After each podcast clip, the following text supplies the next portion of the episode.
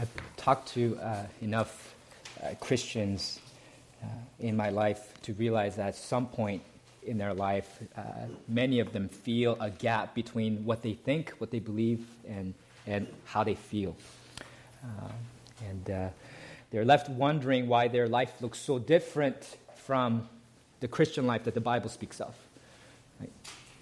Didn't Jesus say, John 7, whoever believes in me, out of his heart will flow rivers of living water.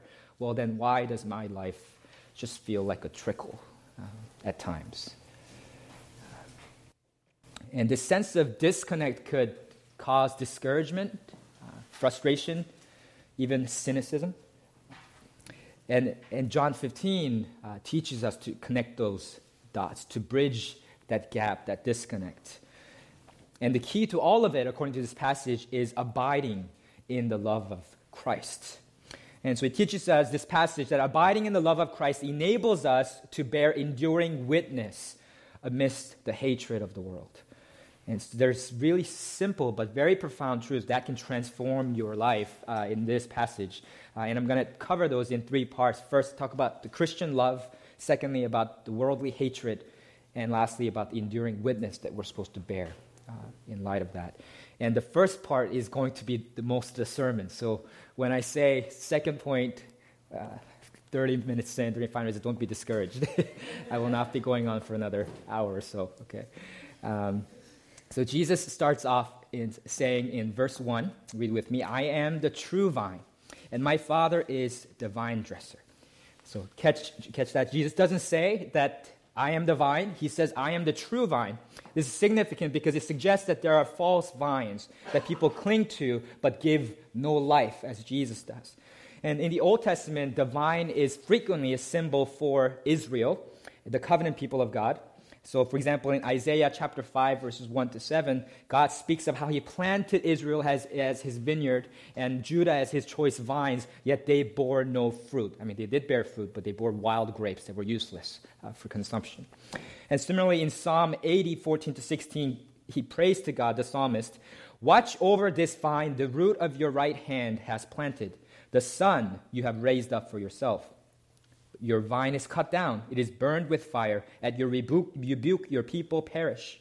Let your hand rest on the man at your right hand, the Son of Man you have raised up for yourself. So, this one, this prophecy is really significant because not only does it pick, have a picture of the vine representing Israel, and it also calls him son, it calls Israel his son who has been rejected.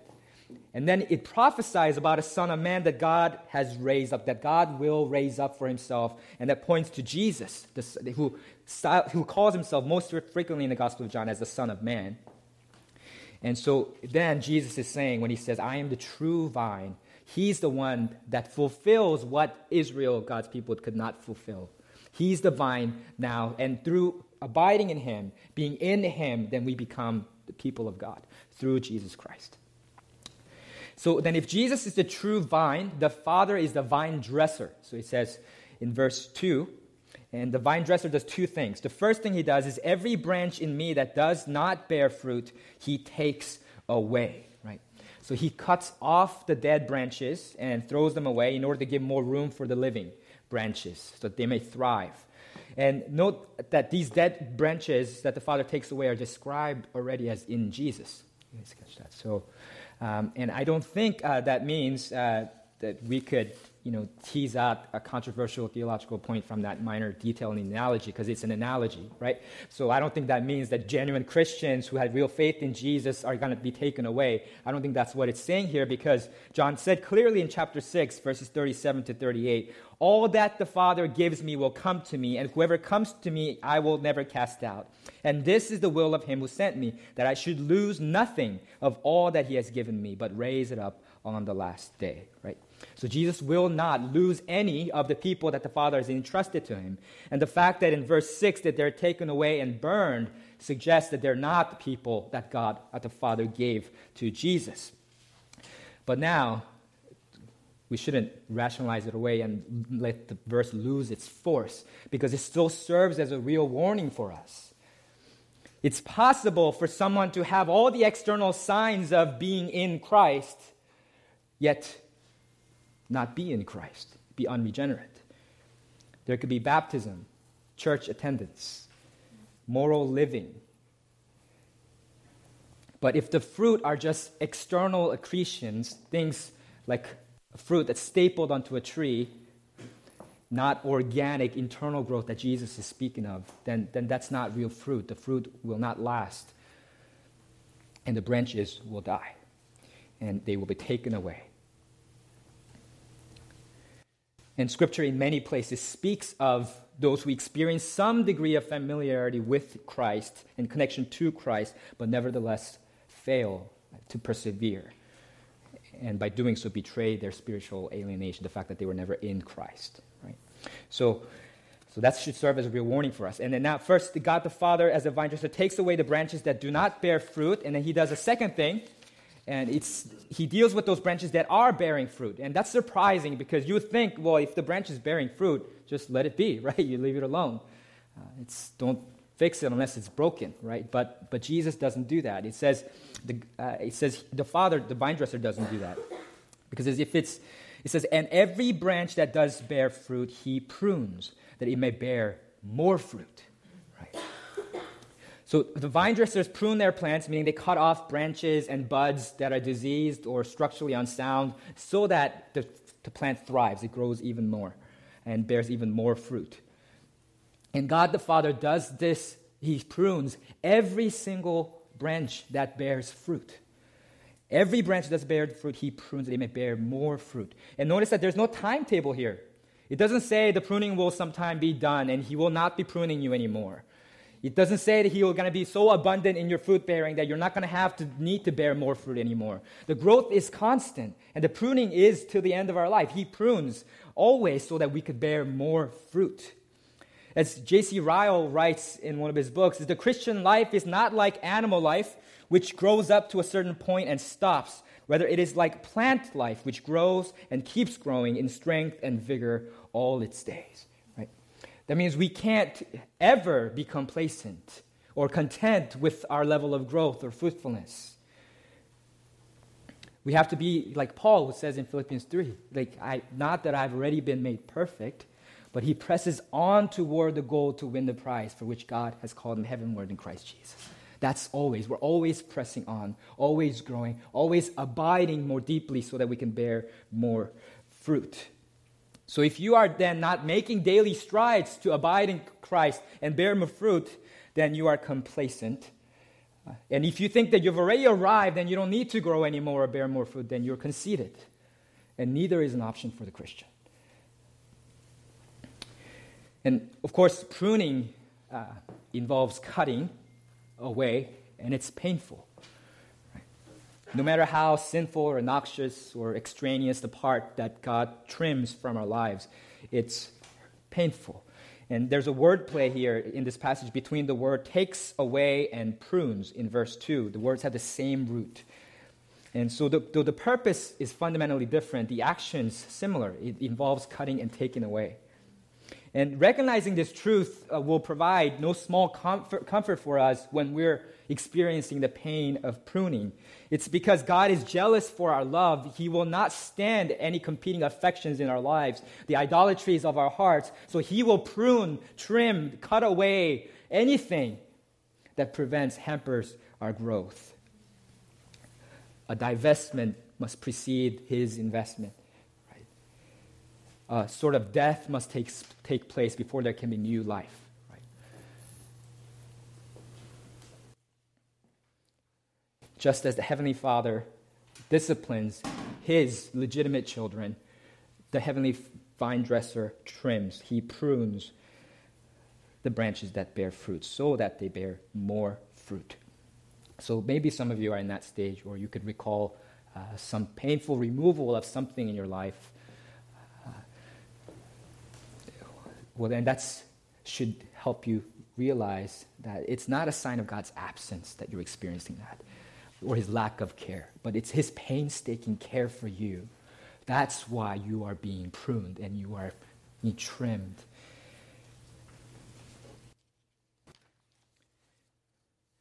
And what is the fruitfulness that Jesus speaks of? What are the fruits? So Jesus said in John 4 36, Already the one who reaps is receiving wages and gathering fruit for eternal life, so that sower and reaper may rejoice together. And in John 12 24, he said, Jesus said, Truly, truly, I say to you, unless a grain of wheat falls into the earth and dies, it remains alone. But if it dies, it bears much fruit. So the fruit, in both of those contexts, the other two occasions where the word is used in the Gospel of John, refer to the fruit of witness, right? Demonstrating and proclaiming the good news of Jesus. That's the fruit that Jesus is speaking of, and, and the harvest of disciples, new disciples that come after that. So it's not referring just to the harvest, but also to that, that whole witness. And, and that makes sense of this immediate context as well, because Jesus had said in chapter 14, just we talked about this uh, last week or a couple weeks ago, that whoever believes in me will also do the works that I do, and greater works than these will he do. And these greater works we learned that are the works of witness, witnessing to Jesus Christ. And now, at the, after, after this passage about the vine, Jesus will once again return to the theme of witnessing and with the help of the Holy Spirit. So that's what he has in view here the fruit bearing, bearing witness to Jesus. And he continues uh, to talk about this in verse 3. Already you are clean because of the word that I have spoken to you. Lest we think that this focus on fruit bearing uh, means that we're not going to be accepted by Jesus or we're not cleansed by him unless we bear fruit. He tells us you're already clean because of the word that I've spoken to you. And the word clean is spelled almost exactly the same way as the word prunes. Again, there's a wordplay there in verse 2. They sound similar. And so parallel reinforces the connection between the two. It's those who are already clean that God prunes. He doesn't prune you to make you clean. You're already clean in Jesus. So that recalls what Jesus told his disciples. You, those who are already clean do not need to you know, take a bath. They only need to wash their feet. You guys remember that? So, so Jesus' word is the message he proclaims and he embodies, and it's by believing that word that we are cleansed. And it's those who are clean that God prunes for even greater faithfulness.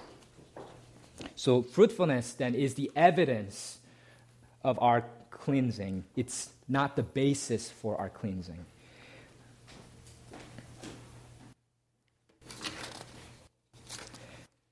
Then, fruit bearing is clearly important, right? Because it's the evidence of our prior cleansing. But let me point out the fact that nowhere in this passage does Jesus tell us to bear fruit.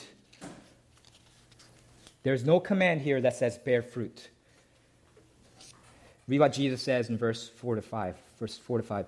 Abide in me, and I in you.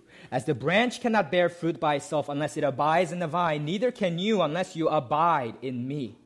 I am the vine, you are the branches. Whoever abides in me and I in, in him, he it is that bears much fruit. For apart from me, you can do nothing. See, fruit bearing is descriptive, it's not prescriptive. Right? It's the abiding that is commanded, not fruit bearing. He doesn't tell us to bear a lot of fruit. He tells us simply to abide in Him because abiding in Christ is the cause, and fruit bearing is simply the byproduct of that abiding. That means we can't, as Christians, manufacture fruit. Right? The fruits are rather an organic byproduct of our abiding in Jesus. So then that means we shouldn't be obsessed with judging our fruits, looking, examining ourselves to see whether we're uh, doing what Christ calls us to do. Rather, we assess our faithfulness. Are we abiding in Jesus? Are we faithful to Him?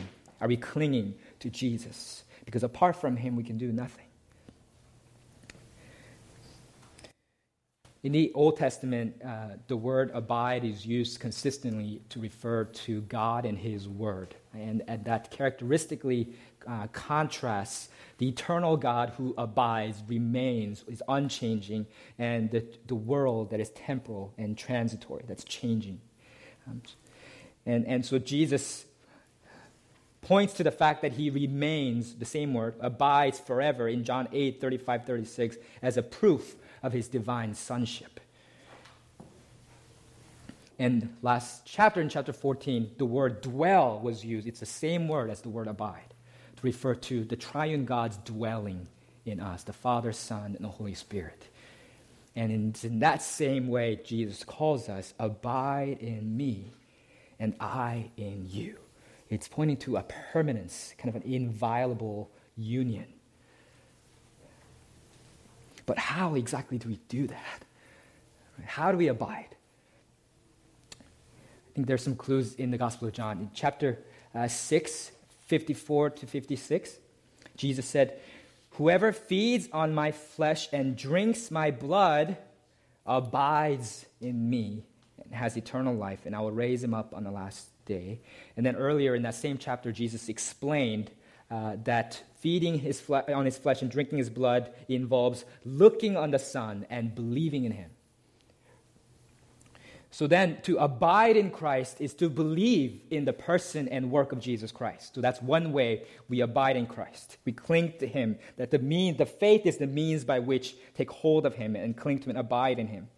And that's what Paul prays for uh, for the Ephesians church in chapter three. That according to the riches of His glory, He may grant you to be strengthened with power through His Spirit in your inner being, so that Christ may dwell in your hearts through faith that you, being rooted and grounded in love, may have strength to comprehend with all the saints what is the breadth and length and height and depth, and to know the love of Christ that surpasses knowledge, that you may be filled with all the fullness of God. And I don't know if you ever wondered, Paul's writing to believers in that context. So, by definition, they already have God dwelling in them. So, why does he pray for Christ to dwell in their hearts?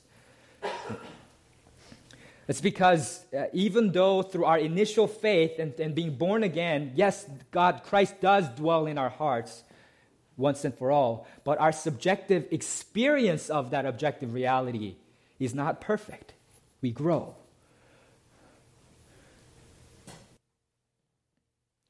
I think of a couple that gets married, right? And they, uh, once they're married, they say the vows. Uh, they're, they're married, right? I mean, that's they don't have to do anything. They don't have to live another day together. They're married at that moment. When they say the vows and perform the ceremony, they're married. They're, they're now a union. That's an objective reality. But that's not to say that 60 years later of faithful marriage, when that couple is now able to finish each other's sentences, anticipate each other's needs, and to care for one another in ways that no one else in the world can, we could say their union has grown. The communion, the, which is the experience of the objective union, has grown. Right? So that's what Paul prays for. Abide, so Christ may dwell in your heart. So then, what does that look like? Let me give you some examples. Abiding in Christ means believing that we are in Christ and that Christ is in us. So then, when you feel discouraged and defeated by sin, and Satan accuses you and tells you that you are a failure and a disappointment, and he lies to you that God has abandoned you, you are not worthy to approach him, then you remember that you are in Christ. For in Christ Jesus you are all sons of God, and through faith, for as many of you as you were baptized into Christ, you put on Christ. We have the righteousness, the impenetrable armor in, of Christ covering us. We have put him on. We are in Christ. Christ is our surrogate in that court of divine justice. He is our advocate, our defense attorney, and he has never lost a case. So then, we believe that we are in Christ and we don't let Satan hold us down in guilt and shame as if he had any claim on us. He has no claim on us. Just as he has no claim on Jesus, as he said in chapter 14, 30. And similarly, that when you are daunted then by circumstances, present circumstances maybe, and future prospects, and you feel inadequate and powerless to fulfill God's call on your life, then you remember the words of Galatians 2.20. You remember that Christ is in you. I have been crucified with Christ. It is no longer I who live, but Christ who lives in me. Christ is in you. The Almighty God, the Son of God, the Lord of creation is in you. And so we can say, along with Paul, we can do all things through Christ who strengthens us. And so that's a picture of abiding in Him through believing. And this requires daily renewal. Right? Because every day we wake up in the morning, we, the default state that we wake up with is hey, I need to go out there and prove myself. I need to go out there and make a name for myself. I need to go out there and win people's affections. Do you really love me? Do you really think I'm great? That's the default pattern, the current of this world. That's what we wake up to. But we cling instead to Christ. And His words over us so that we can be secure in who He says He is, that we are in Him, that Christ is in us, and that we are in Christ. So then, believing in Christ, that's one way we're supposed to abide in Him. But that's not the only, th- only way that Jesus mentions. He mentions in verses 9 to 11 As the Father has loved me, so have I loved you. Abide in my love. If you keep my commandments, you will abide in my love, just as I have kept my Father's commandments and abide in his love. So, another indispensable way in which we abide in Christ is through obedience. So, faith and obedience. This is what John Calvin wrote of in his Institutes of Christian Religion. He says, All right knowledge of God is born of obedience. Right? It's in obeying God's will that we abide in his love. Because in obedience, the obedience itself shapes our inclinations. It affects our hearts and increases our faith. And just as disobedience, every step of disobedience desensitizes our conscience and hardens our hearts, every obedience softens our hearts and sharpens our, our conscience. So when we obey, we sense God's pleasure. When we obey, we discern the goodness and wisdom of God in His commandments. When we obey, we become more like Him and draw closer to Him through that process. And what exactly are the commandments that Jesus wants us to keep? He sums it all up in verses 12 to 13. This is my commandment that you love one another as I have loved you. Greater love has no one than this, that someone lay down his life for his friends. We abide in the love of Christ, particularly by obeying this new commandment that sums it up to love one another. That's why John writes in his first epistle, chapter 4 if we love one another, God abides in us, and his love is perfected in us. You can't have a relationship with the king without being a part, and having a relationship with his kingdom. You can't claim to have a relationship with Christ, who is the head of the church, and ignore the body of Christ, which is the church.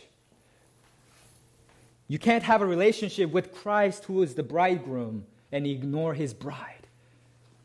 The church, the clearest proof of your love for God is not how you subjectively feel in your heart. It's not how great your devotion was that morning. The true test of your devotion to God, how you love Him, is how you love the people around you, the church. So let me ask you then are you concerned for the welfare of the people sitting around you? Do you mourn their sin? Are you burdened by their sin? You pray for them. Do their concerns drive you to your knees? Do you care about them enough to want to see them, to meet with them regularly? This is my commandment that you love one another as I have loved you. And the standard for this love that God calls us to is not our love, but it's Christ's love, his sacrificial love, laying down his own life. He has the cross in view. Are we willing to love each other sacrificially in that way? And I don't want you to assume just because John has such an emphasis on this for love for one another. I don't want you to assume from this that then we're only supposed to love fellow Christians. We're not supposed to love our neighbors. Because Jesus calls us to love our neighbors, and he calls us even to love our enemies. Right? He talks about it in Matthew 5, right? See, if you love only those who love you, what reward will you get? Are not even the tax collectors doing that? He says, if you greet only your brothers, then what are you doing more than others? Do not even the pagans do that, he says. But our love for one another comes into special focus here because that's means by which abide in Christ. But even in that, Jesus reveals his concern for the lost because what was the purpose of this abiding? It's so that we may be fruitful. And what was the fruit? It's the fruit of witness. So that people may see, so that our abiding can produce the works that authenticate the word that we proclaim, the gospel of Jesus Christ.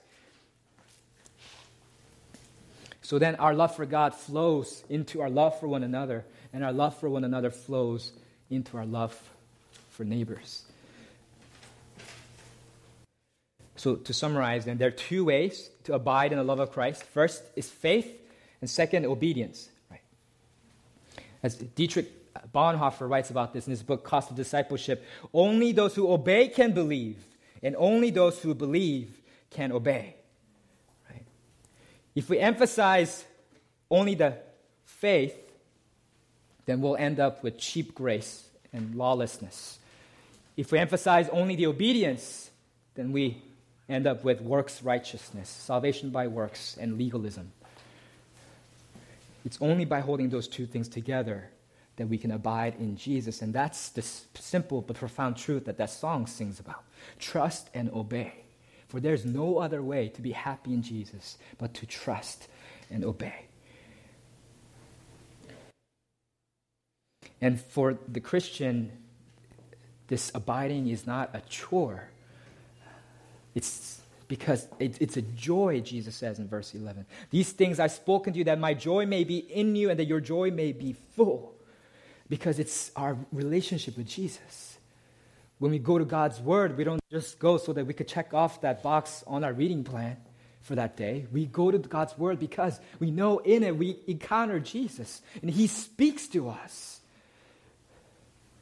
We pray, not just you know, regurgitating words that we've familiarized ourselves with over the years. No, we are conversing with our Lord and Savior Jesus Christ. It's that relationship that gives value, that motivates, that enables our abiding.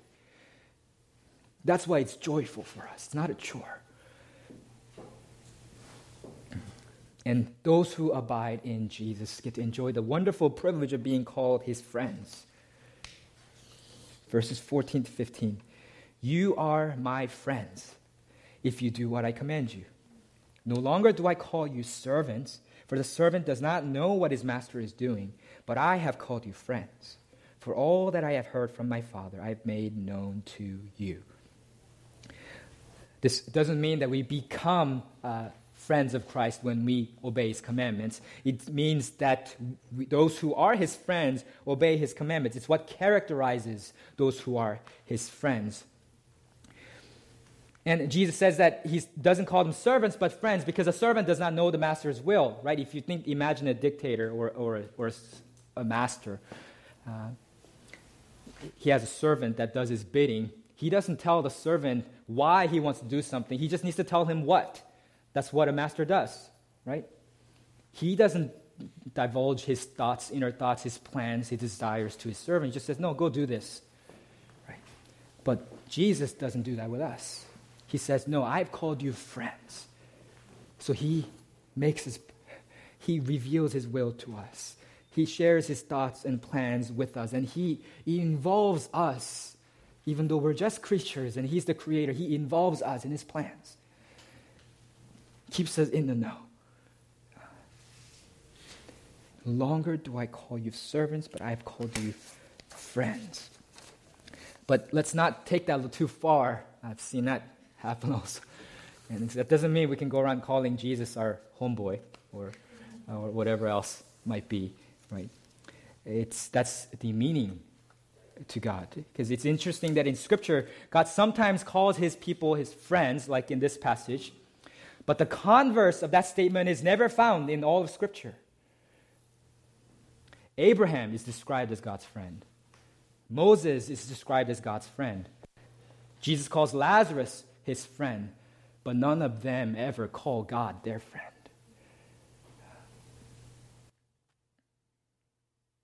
It's almost as Scripture is reluctant to you know, bring God down to our level as equals. It speaks of God's condescension, but never presumes on this gracious overture of God. So then, yes, Christ graciously calls us his friends, but be sure to note that this is as a king who condescends to his subjects. But that's what makes this gesture even more amazing, right? That he offers his friendship to us, even though we are not his equal.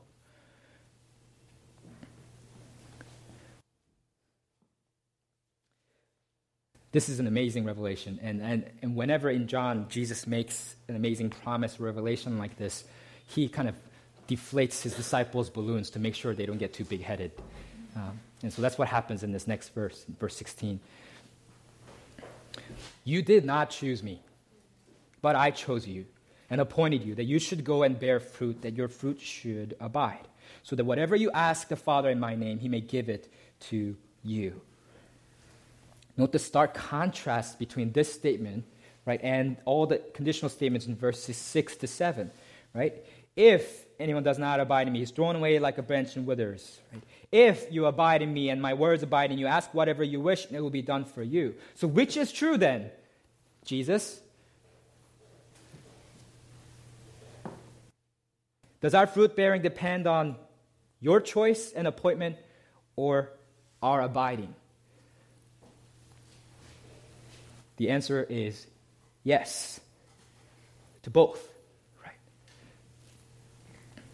And maybe one way to, to explain that or frame that maybe is by uh, thinking of a proximate cause or an immediate cause and uh, an ultimate cause, right? Uh, we got some Cornell graduates here. The, the ninth uh, president of Cornell University, he's a geologist, Frank Rhodes, uh, used this amazing uh, analogy to explain different types of causes, he asks the question why is the kettle boiling? Right. There's two ways to explain that, right? One way to explain that is simply well, there's energy being supplied to that kettle, that, which is bringing the water to the boiling point. That's why the kettle is boiling, and that's a very true and correct explanation. But there's a second explanation. The kettle is boiling because someone put it on to make a cup of tea. And that's a very valid and right explanation of that situation as well, right? And they're related. And in fact, they, we need them both in order to make sense of what's happening there. They're complementary, they're not mutually exclusive. The immediate cause, the, the fire, the boiling, the science behind that, and the ultimate cause, the man behind it who's willing it to, build, to, to boil that tea for himself. And so we could think of that this way. Here, yes, our faith and our, our obedience, our abiding and our clinging to Christ, that's the immediate cause, the proximate cause. That's why we bear fruit. But behind all of that and transcending all of that is God's ultimate will. He chose us first and appointed us to bear fruit. They're both true.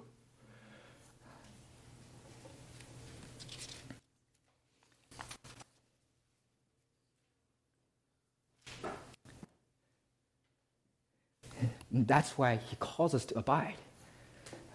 But that doesn't puff us up make us arrogant because we're doing it so well, because we know that it's God who chose us first and appointed us for that.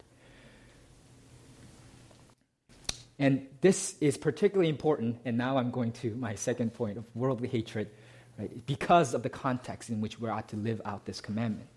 Verses 18 to 21, please follow along with me as I read. If the world hates you, Know that it has hated me before it hated you. If you were of the world, the world would love you as its own. But because you are not of the world, but I chose you out of the world, therefore the world hates you. Remember the word that I said to you servant is not greater than his master. If they persecuted me, they will persecute you also. If they kept my word, they will also keep yours. But all these things they will do to you on account of my name, because they do not know him who sent me. Jesus taught us in John 7 that ultimately the world hates Jesus because Jesus testifies to the world that its works are evil. Right? Jesus exposes the darkness of the world because he's the light of the world. And, and that's why, and then because the world hated him and they sent him to the cross, he says, You are no greater than me. I'm your master. If they treat the master in this way, certainly the servants will be tra- treated in that way. And if you're a skeptic and you don't believe in Jesus yet, you don't belong to him, and you're part of this world, then at this point you might be like, oh, whoa, that sounds a little bit overblown. What do you mean hatred, persecution? I mean, that's not what at all I'm thinking. But let me tell you that the, the, the hatred here is not so much referring to a vehement emotion, but rather it's referring to that fundamental opposition, that the world is diametrically opposed to Jesus and his cause. And Jesus teaches in Matthew 12 that whoever is not with him is against him. There's no other option, there's no middle ground. And what divides the world is his word. It says in verse 20, if they persecuted me, they will also persecute you. If they kept my word, they will also keep yours. And you have this invitation in front of you to keep his word. How will you divide around his proclamation that he is this, the Lamb of God who takes away the sin of the world? That he is the Son of God who has come into the world to save sinners. And because Jesus has borne such extraordinary and unprecedented witness, there's no excuse. In fact, we have a greater burden of responsibility on us to respond. And if you already belong to Jesus, then this serves as a warning for you so that you're not surprised when persecution comes. Expect opposition. And recognize that the hatred of the world is what makes it all the more important that we abide in the love of Christ and love one another. So then, it's in light of this harsh reality of the hatred of the world that Jesus returns once again to the theme that began all of this dialogue to bearing witness. In verses 26 to 27, he says, But when the Helper comes, whom I will send to you from the Father, the Spirit of truth, who proceeds from the Father, he will bear witness about me, and you also will bear witness, because you have been with me from the beginning. The Spirit, the word is neuter in, in Greek, but he uses a masculine pronoun, he, to, to suggest that this is a person the helper is not just some impersonal force that Jesus sends to us to help us, not a vague idea, an abstract thing, but he's a person. That's why Jesus said last week that he will send another helper, another helper, helper meaning another helper like Jesus himself, who is intimately with us, present with us. And he will help us to bear witness alongside him.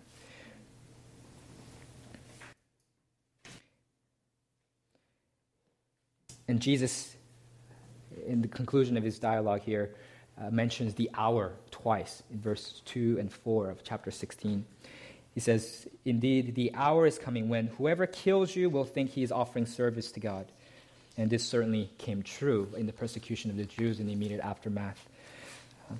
And then verse 4 speaks of their hour that is coming, the hour of those who are persecuting God's people.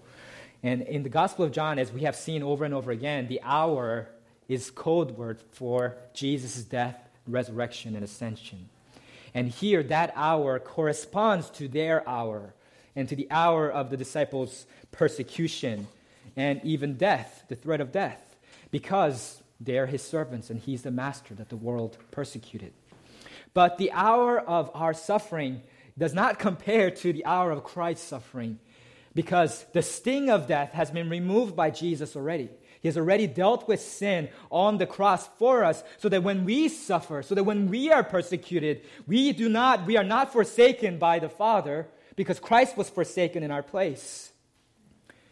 We're not shouldering the sin and shame of the world or even our own because Jesus bore our sin and shame. And because of that, it strengthens us to abide in Him in the midst of persecution. I began the sermon by uh, uh, talking about uh, the gap that people experience, right, between our belief and our experience, and how abiding in Christ is a key to bridging that, and that is true. And we grow in that. But it's also true that we live in a kingdom that is already here and not yet here. Right? We, we live as people who are already new creation, yet with indwelling sin in our flesh. We live as people who are already filled with the Holy Spirit. Yet sometimes we don't feel rivers of living water flowing out.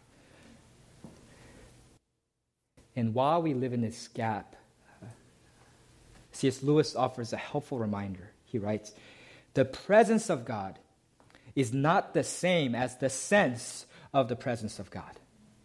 The latter may be due to imagination, the former may be attended with no sensible consolation.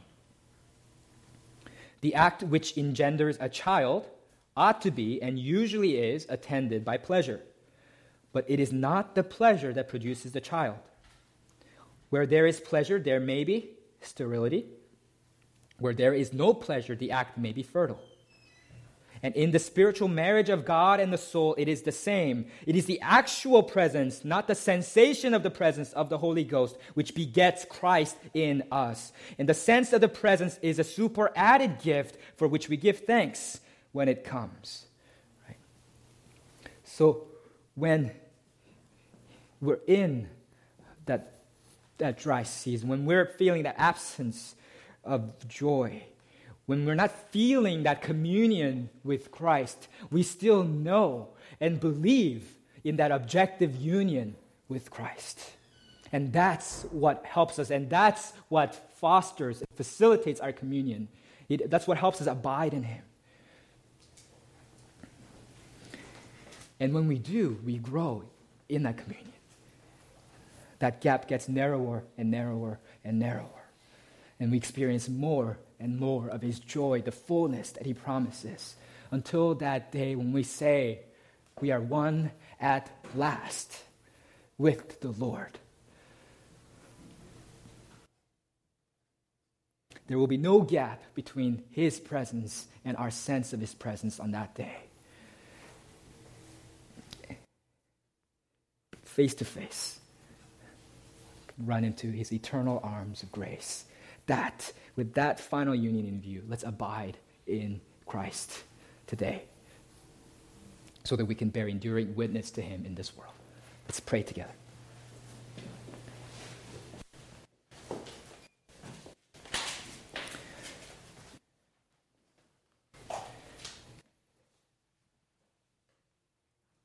God, uh, you are grieved when we think hard thoughts about you, doubting your care, your grace, compassion toward us. Because you know, as, as, the, as a loving father, that children are loath to come to angry fathers. And so you have given us Christ, that we might abide in him and be assured of your grace and favor so we can obey Him and grow in our union or our communion with Him. So we pray for that. Help us as a church to daily abide in you. In Jesus' name we pray.